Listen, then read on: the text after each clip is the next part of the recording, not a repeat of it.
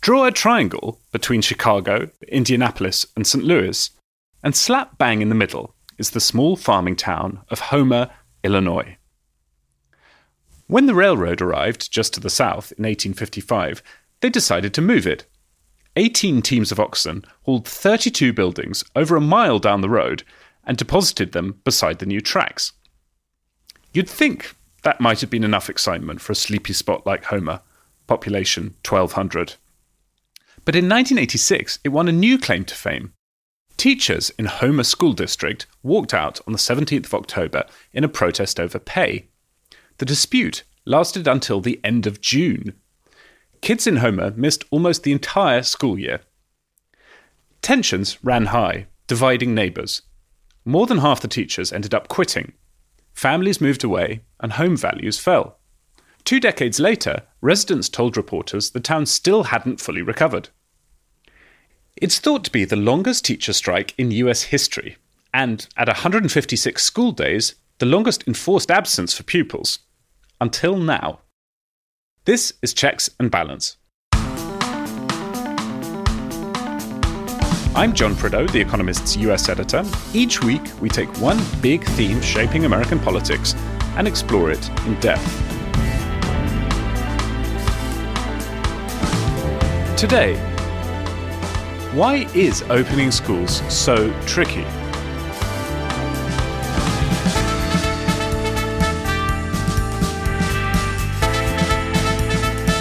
Nearly half America's children are yet to return to the classroom a year after the pandemic began. The president has called it a national emergency. In Chicago, a teachers' strike has been averted with an agreement that younger children will be back in school next month. But high schoolers in the city still have no prospect of in person teaching anytime soon, and Joe Biden has already diluted a pledge to have the majority of schools open within his first 100 days. What are the political lessons for the new administration?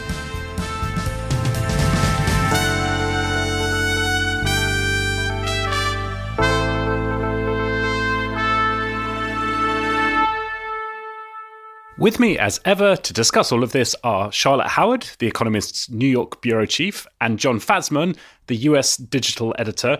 Charlotte, what's been going on in New York? From the messages that we've swapped this week, it seems to have been a mixture of sledging and watching the impeachment trial. Is sledging an English term of which I was unaware until this moment? That's not another one. Is this happening again? What do you call it when you sledging, go down a. When I think of sledging, I think of something kind of violent, like someone with a sledgehammer. We call it sledding no G. It can be violent, but it's largely a peaceful activity that involves sliding down a snowy hill on a flat plastic object. What do you call the flat plastic object? Your sledge. That is so weird. Jon Fasman, did you know that? I thought it was called a lorry. I'm just kidding. No. I did put my children not on a sledge, but on a sled um, this on Saturday, which was lovely. But mostly I've been preoccupied with trying to do my work while also watching or listening to what's been going on in the Senate. And it's been a remarkable week in that way. I mean, Jamie Raskin, the lead House manager, is as cogent as Castor, Trump's attorney, was rambling and incoherent. But it's not an impartial jury, you know, that's listening to this set of evidence. It's a group of politicians. So I think we all know what the outcome will be. Uh, indeed, we do. Jon Fasman, how's your week been? I've been doing much the same thing as Charlotte. Um, homeschooling. I think my kids have gone sledding, and I've been watching the impeachment trial. It's just been a grim spectacle. Uh, I have followed this story more closely than most people, I think, and I just didn't fully appreciate how how close we came to just a bloodbath. It was it was designed to be shocking, Raskin's presentation, and it was shocking you know, you think always that you've already been shocked, and then somehow it becomes even more striking than you thought. I found some portions of the video that the Democratic managers showed too appalling and and frightening and ghastly to watch. I mean, it was like a horror movie at times. One of the challenges for Democrats is that they clearly view this as hugely important. That the as Raskin laid out, that this is about American principles of democracy and the transfer of power and about uh, confirming the basic integrity of elections.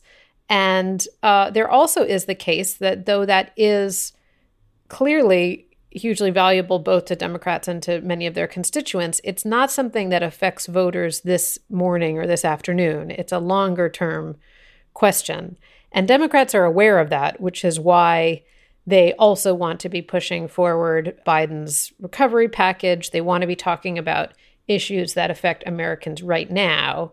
And Republicans, too, they see this as sort of Democrats distracting in a partisan way from the real business of governing. And what we're going to talk about today is schools. And I think that does remain a hugely pressing issue for voters generally, whether schools are open or closed and voters who are very important bases for for each party. You know, Republicans are looking at those moderate suburban voters who went for Democrats this last time around, and they see this as an issue that can help win those voters back. Um, Democrats also have their eyes on moderates in the suburbs, as well as the students in big cities who continue to be schooled at home. It's also the case that while the evidence in the impeachment trial, I think, has been pretty convincing and is very shocking, it is, as you say, Charlotte, a foregone conclusion. Uh, Donald Trump's not going to be convicted in his impeachment trial. There won't be enough Republican senators willing to convict him. Meanwhile, as many as 3 million students may have gone without any formal education in the past year in America, and about 20 million haven't been in a classroom. So that's what we're going to be discussing this episode. Tamara Gilkes-Borr is the US policy correspondent for The Economist. She's been writing about the effects of school closures for us. So, schools all over the US are closed to in person schooling. This week, according to Burbio's school opening tracker, only 40% of US K 12 students are attending traditional in person schooling every day. But parents want schools to reopen, especially white parents. So, according to the Understanding America study at the University of Southern California, 68% of white parents want their children to return to in person schooling this academic year. However, that's in comparison to 50% of Hispanic parents and 36% of Black parents. And Tamara, what, in your view, explains that difference in what parents want? I think the racial difference is about the reality of COVID in these communities. So we're seeing that Black and Hispanic communities are facing higher rates of COVID generally. So many parents are afraid to send their children to school, many families are concerned about the state of the buildings that their children are attending. So many of these schools have um, are very old and have defunct ventilation systems that can be problematic when we're worried about the spread of COVID. Got it. And what effect are all these school closures in America having on students, and, and how can we tell? So, we've heard many stories about students wanting to return to school, of course. But what we're seeing in the data is that many students are missing from public school entirely. New York City is missing 30,000 pupils this year, which is a 3% decline in enrollment from last year. Los Angeles is missing 19,000 students, that's a 4% decline, and Boston is missing 2,000 students, that's a 5% decline compared to last year. So, this is a big problem for student learning, obviously, but it's also a problem for school funding School funding is tied to enrollment, so schools are getting pretty desperate to find their pupils. One superintendent named Sara Bonser in Plano, Texas, she was missing 6.5% of her pupils. That was about 4,000 of her students. And to get them back, they called thousands of homes and they ended up getting 1,279 of their pupils back to school. They employed several, what I think are really smart strategies. One was they implemented deadline flexibility for high school students who were working to support their families or were helping to make sure younger siblings were doing homeschooling appropriately during the day. And she told me one really interesting story about helping one mother get a job closer to home so she could leave later in the morning and make sure that her children were awake for remote classes. Getting children back to school during these tough times is going to require a lot of effort and strategy. And do you think there's any chance of opening schools outside regular time, for example, during vacation, to make up for some of the lost learning? I do think that we could see COVID become an opportunity for America to revisit a lot of the things that we do that we haven't really challenged before, or if they've been challenged, they haven't really caught on. I think that includes shorter summer vacations, perhaps longer school days, um, employing uh, all kinds of strategies to make sure that students are learning. I actually really liked the story that I heard from Superintendent Bonser about really pursuing flexibility and I hope that this doesn't stop with COVID.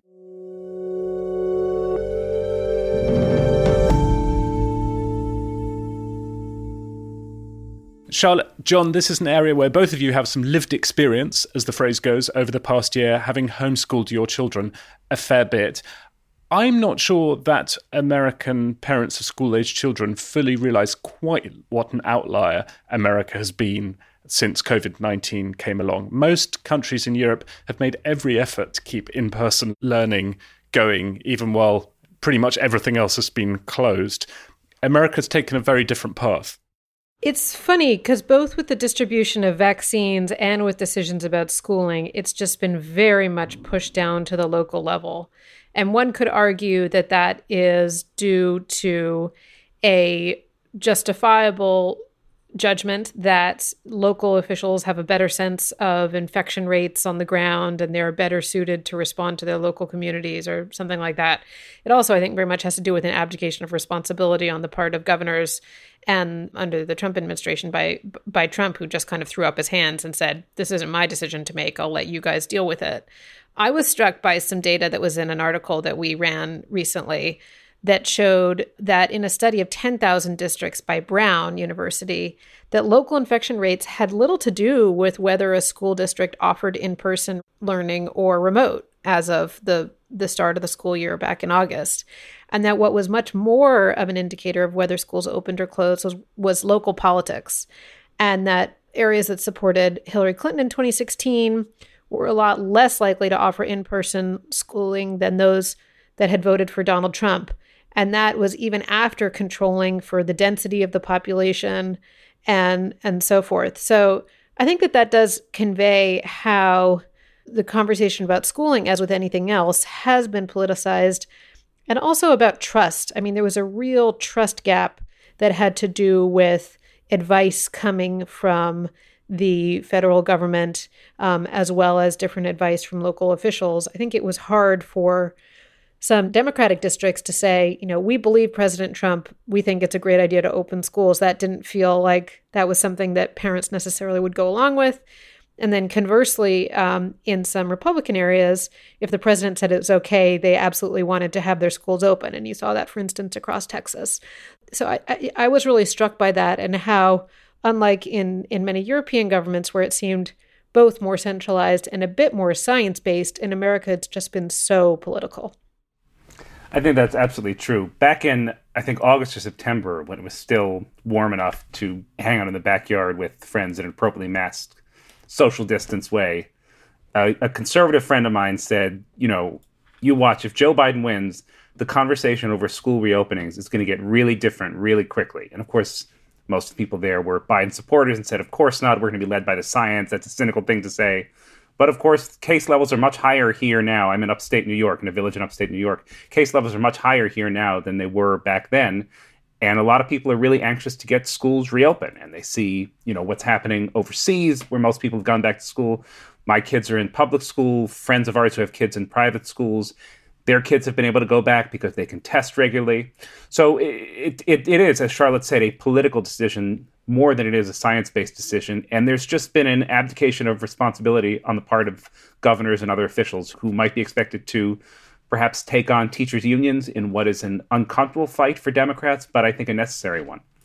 It's also interesting that the Biden administration came in with this plan to get schools largely reopened within the first 100 days. And now, not quite a month into the presidency, the administration has already scaled back those ambitions pretty dramatically. I mean, there's a to Charlotte's point about local control in American schools. I think it's not clear that this is something that's in the president's gift, but even so, something that looked pretty straightforward when he came into office. I think the administration has discovered already is a really, really hard one. Part of that is because Biden's plan to reopen schools, as you say, is contingent on local local control and different infection rates and all that. But it also is because he wanted to spend a lot of money to help open K to 12 schools as part of his stimulus. And that was 170 billion for colleges and universities and K to 12 schools that could be used towards things like having smaller class sizes or improving ventilation, um, hiring more janitors, allowing greater social distancing for students and teachers. And that is all tied up now. I mean, there's not been much progress yet on trying to get that package through.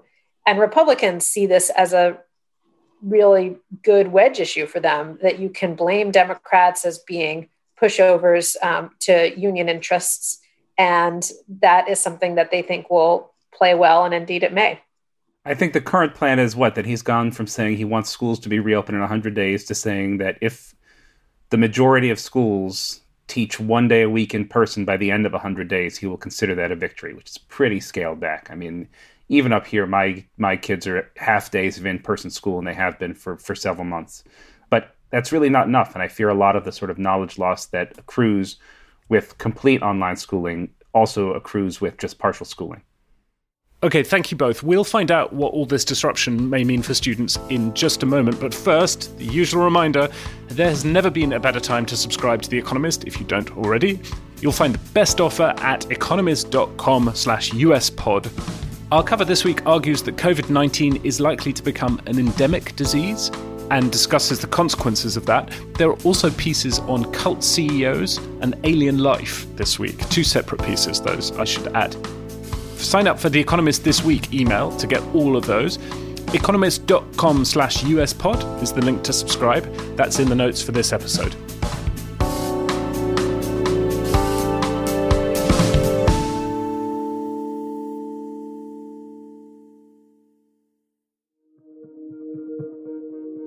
One of the side effects of school closures has been the disruption of academic testing. Two thirds of all four year colleges and universities in America dropped test requirements for entry this year.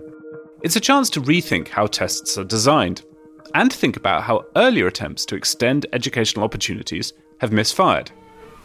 Every day, each one of us comes in contact with many different kinds of people. We observe them, react to them. We make judgments about them. They make judgments about us. The history of mass testing in America goes back to World War I, when IQ tests were administered to Army recruits.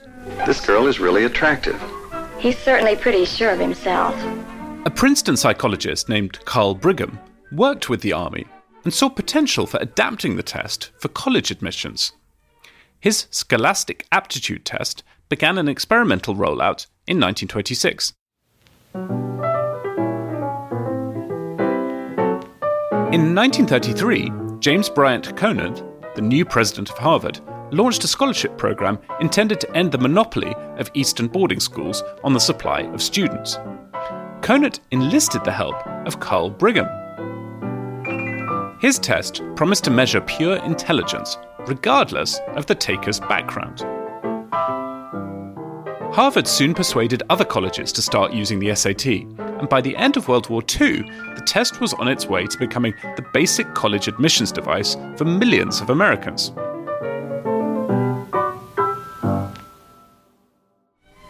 In considering validity, it is necessary to ask whether the test actually measures what it professes to measure. But the SAT has not solved the problem of equity in college entry. Carl Brigham, its inventor, himself attributed the so called decline of American intelligence to African Americans. Say that a particular test has been standardized on a group of students predominantly urban, low income, foreign population, male.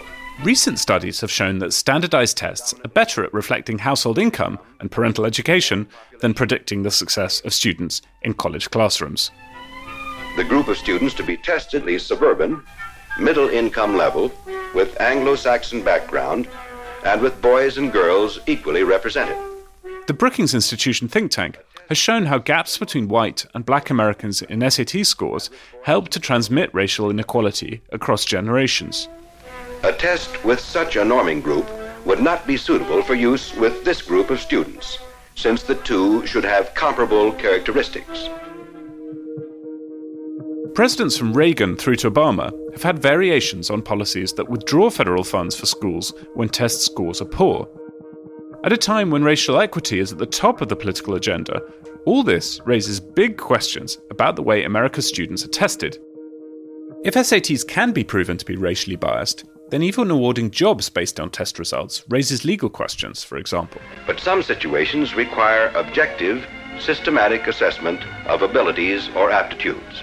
Like many chapters in the history of education, the SAT story is one where ideals and outcomes remain at odds. The standardized test is a technical tool which every teacher should understand and be competent to use.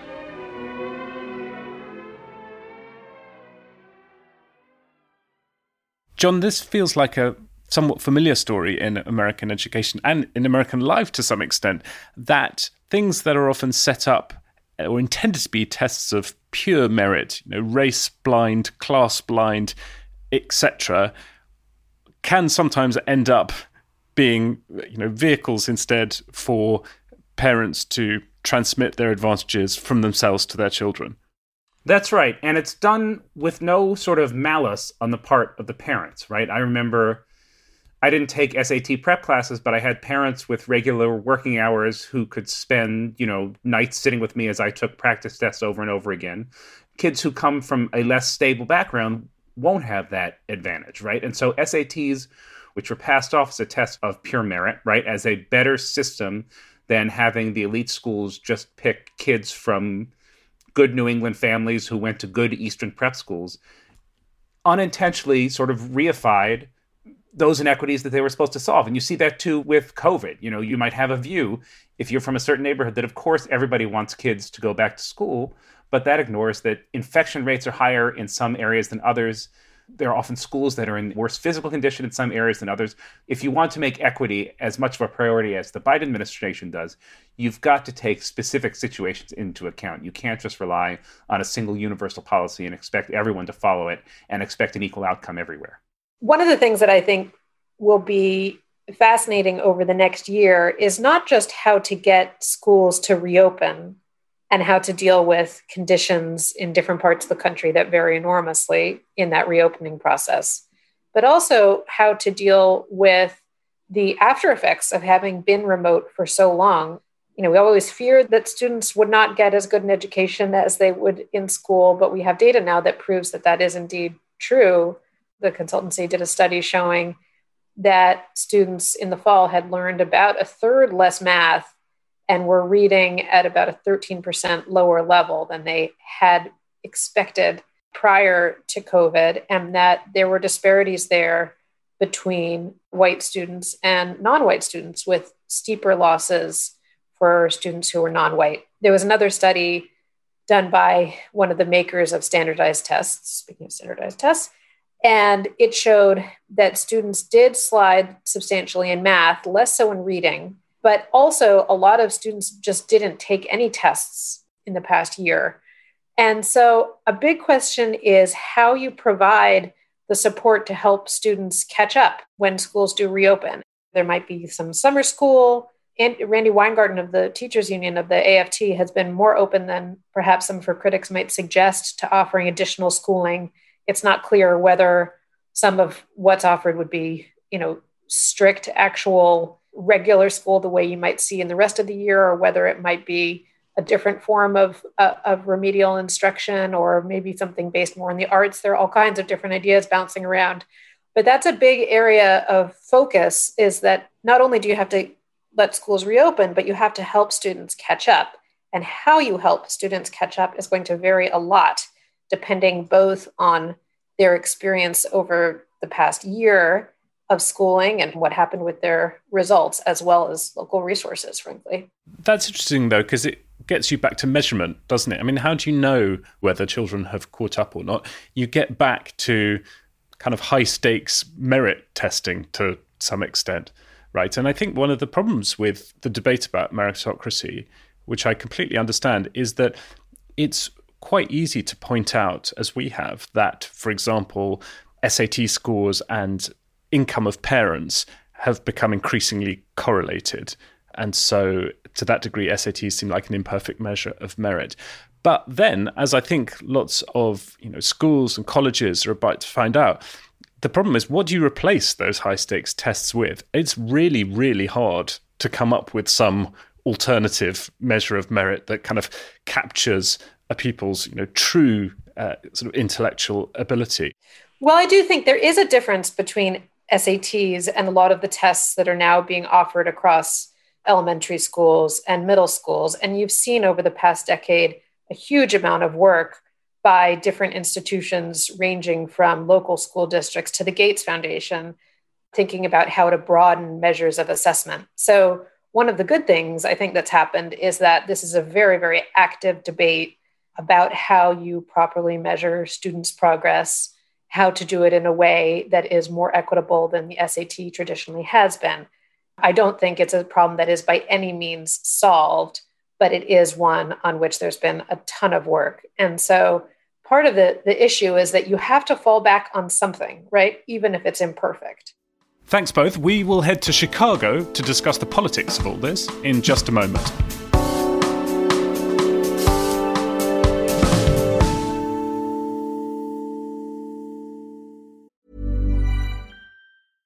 Hey, I'm Ryan Reynolds. At Mint Mobile, we like to do the opposite of what Big Wireless does. They charge you a lot, we charge you a little. So naturally, when they announced they'd be raising their prices due to inflation, we decided to deflate our prices due to not hating you.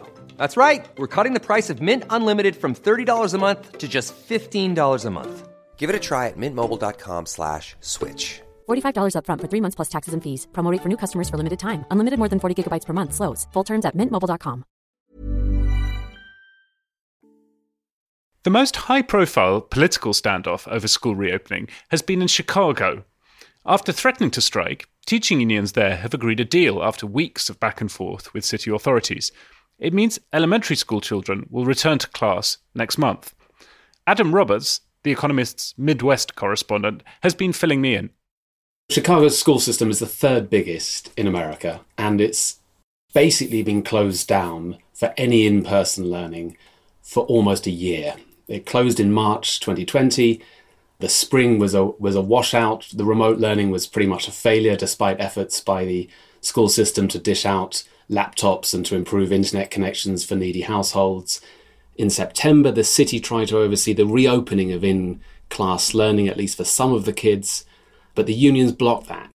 And that led to a period of ever more bitter recriminations between the city and the unions about when they could get the classes back open. Now, the debate going on in 2021 in Chicago has been entirely about reopening elementary schools, not reopening high schools. No one's talking about getting older kids back into the classroom. Adam, the politics of closing or opening schools during the epidemic, during the COVID 19 epidemic, are often caricatured as Democrats being on the side of keeping things closed and Republicans on the side of keeping them open. But in Chicago's case, this is a Democrat on Democrat fight, right? Lori Lightfoot's a Democratic mayor.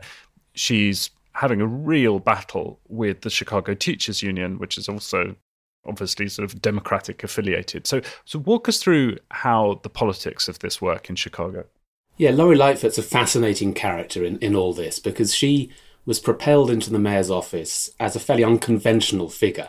First of all, her profile is distinct. She's the first African American lesbian mayor uh, in Chicago. She is from the Democratic side, of course, but she's not a, a favorite of the unions. The unions were backing her opponent in the mayoral election.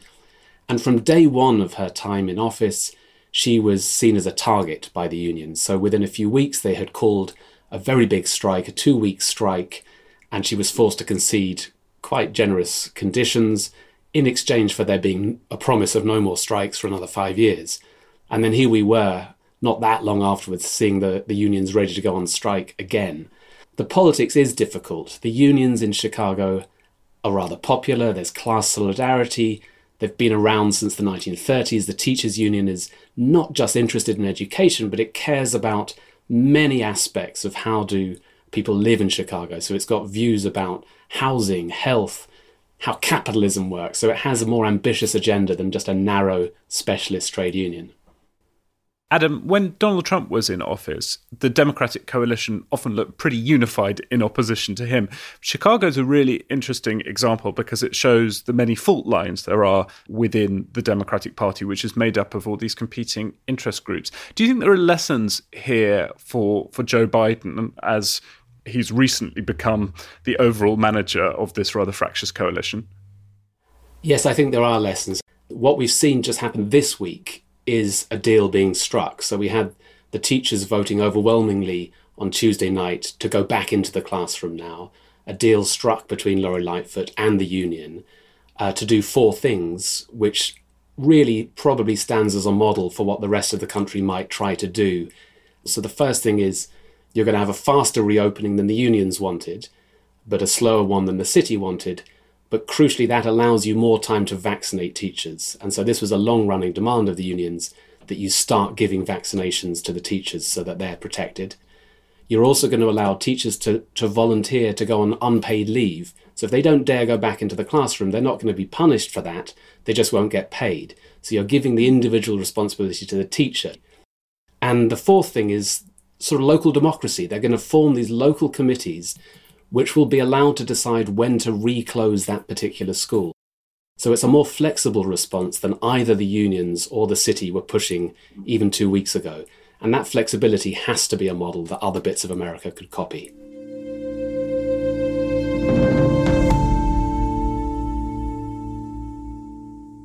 Charlotte, you're a former resident of Chicago and Midwest correspondent for The Economist. How unusual is Chicago's situation when it comes to school closures? Chicago is unusual in some of the respects that you heard Adam describe, in particular the the consistent striking of city teachers. That that is unusual. But one thing that I've been struck by is how common it is this time around to see Democrats really battling with Democrats over this issue of school reopenings on a local level. In San Francisco, the city attorney, Dennis Herrera, and the mayor, London Breed, said that they were suing the San Francisco Unified School District for failing to come up with the reopening plan that met state requirements, end quote, and said that the plans were inadequate and that the city had offered resources and all kinds of help, um, including public health expertise, logistical expertise, and that the San Francisco Unified School District wasn't responding in an adequate manner. So I was really struck by that. Um, and you see that elsewhere in California with an LA City Council member saying that he wants to introduce a resolution to order the city attorney to file a lawsuit copying the San Francisco lawsuit. So, this is not something that's just happening in Chicago. You do see this tension playing out within cities that are controlled by Democrats across the country. Yeah, and San Francisco's Unified School District has also attracted notoriety recently for renaming some of its public schools, ditching names like Lincoln uh, on the grounds of, I don't really understand the grounds actually, so I can't really explain them. Uh, and that has been catnip to uh, Republicans who think, or, or at least would like to portray the Democrats as a bunch of kind of crazed leftists. Jon Fasman, what do you make of the politics of all of this? If I were a Republican political consultant, I would be salivating over all of this. I think that it provides Republicans a possible way to get back some of the suburban voters who left the party over Donald Trump. In 2022, Donald Trump is not going to be on the ballot. Um, but if if if students are not back in school by then, then it becomes a real issue uh, that I think they can use to woo some of those people back. I mean, if students aren't back in school by 2022, we may also have you know, it may also signify bigger problems. Um, but I, I, I, would think that this is the beginning of a, of a narrative that Republicans are going to try to build on heading into next year's midterms. I think that that strategy, as you say, that Republicans are sal- salivating over this as an issue. You saw that in an editorial from the Wall Street Journal's board this week that said the teachers union roll over Biden. And that's kind of what we always um, expected in general terms that we would hear from Republicans during the Biden administration, during the campaign, they always wanted to portray him as someone who was weak and who would be overrun by uh, left leftist interests within the Democratic Party. And so the clash with the teachers union plays into that. And I noticed that uh, you know Mitch McConnell this week was talking about how science is not the obstacle. He said federal money is not the obstacle. The obstacle is a lack of willpower he wants to portray Biden as weak, but it's not just McConnell. Roy Blunt, who people may recall as playing a big role in Biden's inauguration, he introduced a, an, a budget amendment this month to withhold COVID relief funding for schools uh, that insist on teachers being vaccinated before they will reopen. So it's not just the most rabid Republicans who are looking at this as an important issue, uh, it's Republicans across the board. Yeah, I think Adam's point about the flexibility of Chicago school, that agreement that they reached that allows a degree of flexibility, is well taken. It's not an open or closed, I mean, you don't have to forgive the pun, but forgive the pun. It's not an open and shut issue, right? The default should be openness, I think, but there should be some way for schools to shut if COVID cases spike and then reopen sort of slowly as they start to go down. And I also want to say, just in, to, to have a, a note in teachers' defense, that these schools are usually very crowded. The hmm. ventilation in these schools is very poor. You know, it's not an easy choice to go back into school. So I think it's it's not totally straightforward, but it has become evident just how big the costs are of keeping schools closed. There's also this big racial divide that we've discussed briefly in the polling among parents of who wants their children to go back. Broadly, you know, white uh, Americans are keener on their children going back to school than African American and Hispanic Americans are, which seems odd until you consider that also COVID 19 has killed African American and Hispanics at, at, higher rates. And so that begins to make sense. I was talking to Tamara about this a couple of days ago, and you know, she not only knows a lot more about schooling in America than I do, she has a PhD in education policy and she taught in a public school district in New York for a while. So I pay a lot of attention to her thoughts on American schools. And she was saying that in the district that she taught at, uh, the school was so bad that frankly there wasn't a whole load of learning going on there anyway. And that she could well believe that some of her students would learn better at home in a less disruptive environment. And so that put an interesting spin on it as well. I mean, I think that's something she's going to be exploring in a, in a future article, just to see if the disruption that COVID has wrought to American schooling, which seems like a pretty bad thing overall, right, both for students and for parents, whether there might be some upside in terms of more flexible models of, of schooling uh, in the future. Well, before I let you get back to your sledding, Charlotte, uh, I have a quiz for you. The Economist reported on President Eisenhower's cabinet appointments in November 1953. The paper drew its readers' attention to the woman who had become America's first Secretary of Education. Oveta Culp Hobby's appointment was a graceful tribute to the importance of the woman's vote, we wrote. Hobby was only the second woman ever to serve in the cabinet. Who was the first, and what job did she do? That is a great question to which I don't know the answer. We are getting concerned notes from people saying that they think the quiz is rigged, that Jon Fasman knows the answers in advance, to which I can say, I'm just that bad. And then the second line of questioning is basically wondering about my emotional health. and is it okay that I lose so often? Should there be broader concern? And I can tell you that this is not winning or losing the quiz is not how I judge my own value.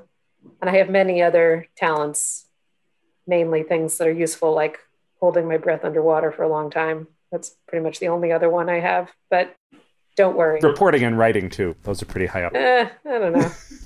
I think you've got the Economist cover story next week, Charlotte, which is one of many you've had recently. So I'm not taking any of that. But how long can you hold your breath for underwater out of interest?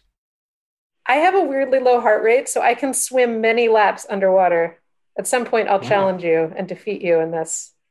Okay, that's uh, you're on. All right, well, back to the quiz. Yeah, I have uh, no idea. The first female cabinet secretary was Frances Perkins, and she was FDR's Labour secretary. Oveta Culp Hobby, whose name I still can't quite believe, rose to prominence during World War II as director of the Women's Army Corps. WACs were the first women in the army, aside from nurses. They were employed mostly as clerks, mechanics, drivers, and bakers. Upon deployment to Europe, they were issued with gas masks, canteens, first aid kits, helmets, and pistol belts. What were they missing? Guns? They were missing pistols. General Douglas MacArthur, who we covered in an episode back in June, called WACs his best soldiers. According to him, they worked harder, were better disciplined, and complained less than men. I believe it.